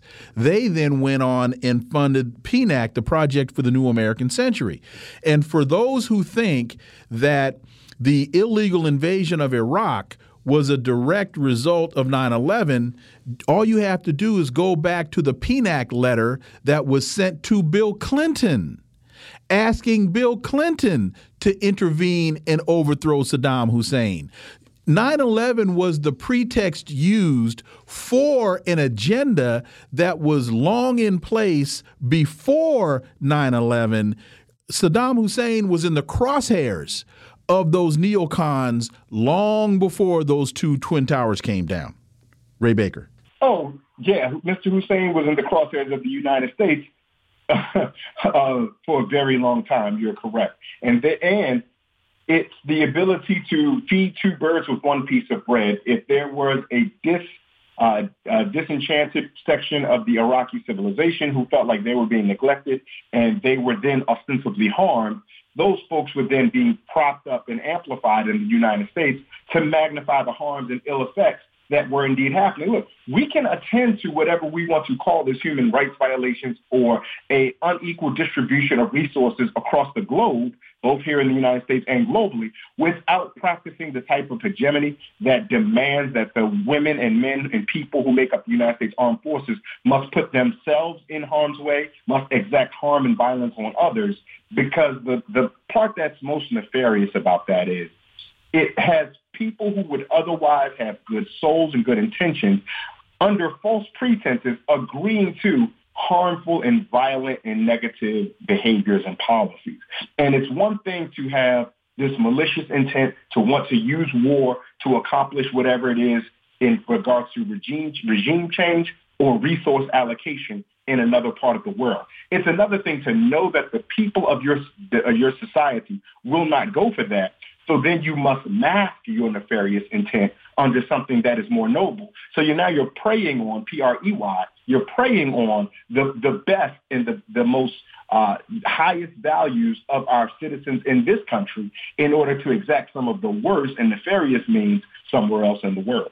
You know, to recall your comment a moment, a few moments ago on the New York City subway attack, and one of the things I recall covering a story where UAE, the U, U, UAE, a country that has a, a, a smaller population than the state of North Carolina, was buying twenty three billion dollars worth of military grade weapons from the U.S. So we pump weapons into a region, which destabilize. You, you put all of those weapons in a region, it's going to destabilize the regions and you're going to get war. But in the same way, we pump the United States full of military grade weapons. People are running around with M16s and AK 47s. You can, you know, buy them off of Amazon. I'm being facetious, but you can get them anywhere at a gun show. So we pump our own society full of weapons and we get the same kind of violence. And now they're like, okay, there's a war in Ukraine. Our answer, we're going to pump it full of weapons. No matter what happens, we pump the area full of weapons, including our own country. Violence, then more and longer and more violent um, actions ensue,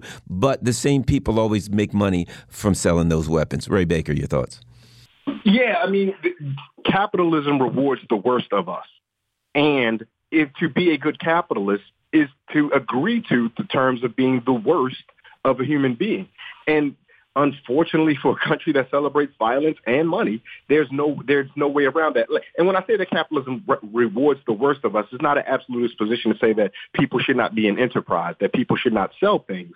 Um, it's more so a conversation of who makes the most money, they who are willing to do the worst thing. And that's that's what I think uh, your listeners and, and we collectively as a society should wrestle with because then we get to come back and say, no, we don't want a society like that. New reporting uh, details corporate media's war industry pundits this type of revolving door behavior should be prohibited for military officials to serve in a private capacity representing military contractors, according to a consumer advocate.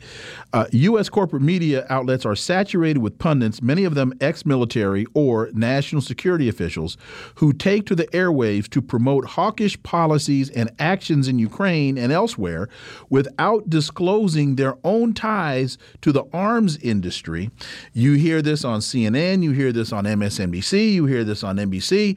Basically, there's no delineation, no distinction, no uh, line of demarcation between the profiteers and the pundits. Absolutely, and and it's it's it's because it pays well. It's because, right? it's because it, I don't, and I don't mean to be flippant about that. It may sound that way, but I don't mean to be flippant. It's because there's a space for that because that's acceptable American theory, right? And what's what what's not acceptable American theory? Hey, that racism is baked into the Constitution. Hey, that that, that sexual predation against women is baked into the Constitution. So we need to reevaluate this whole thing. Whoa, whoa, whoa, that's a fringe element. Let's have somebody on that will contrast that. We don't often make sure that we have every time we have a former military official, we don't have a peace activist on with that person all the time. And that, but that's because it fits the American narrative. And our goal is to not fit ourselves into an American narrative, but to describe the type of place we want to live in and then do the work that gets us to that place. Ray Baker, as always, thank you so much for your time. We really, really appreciate that analysis, and we look forward to having you back.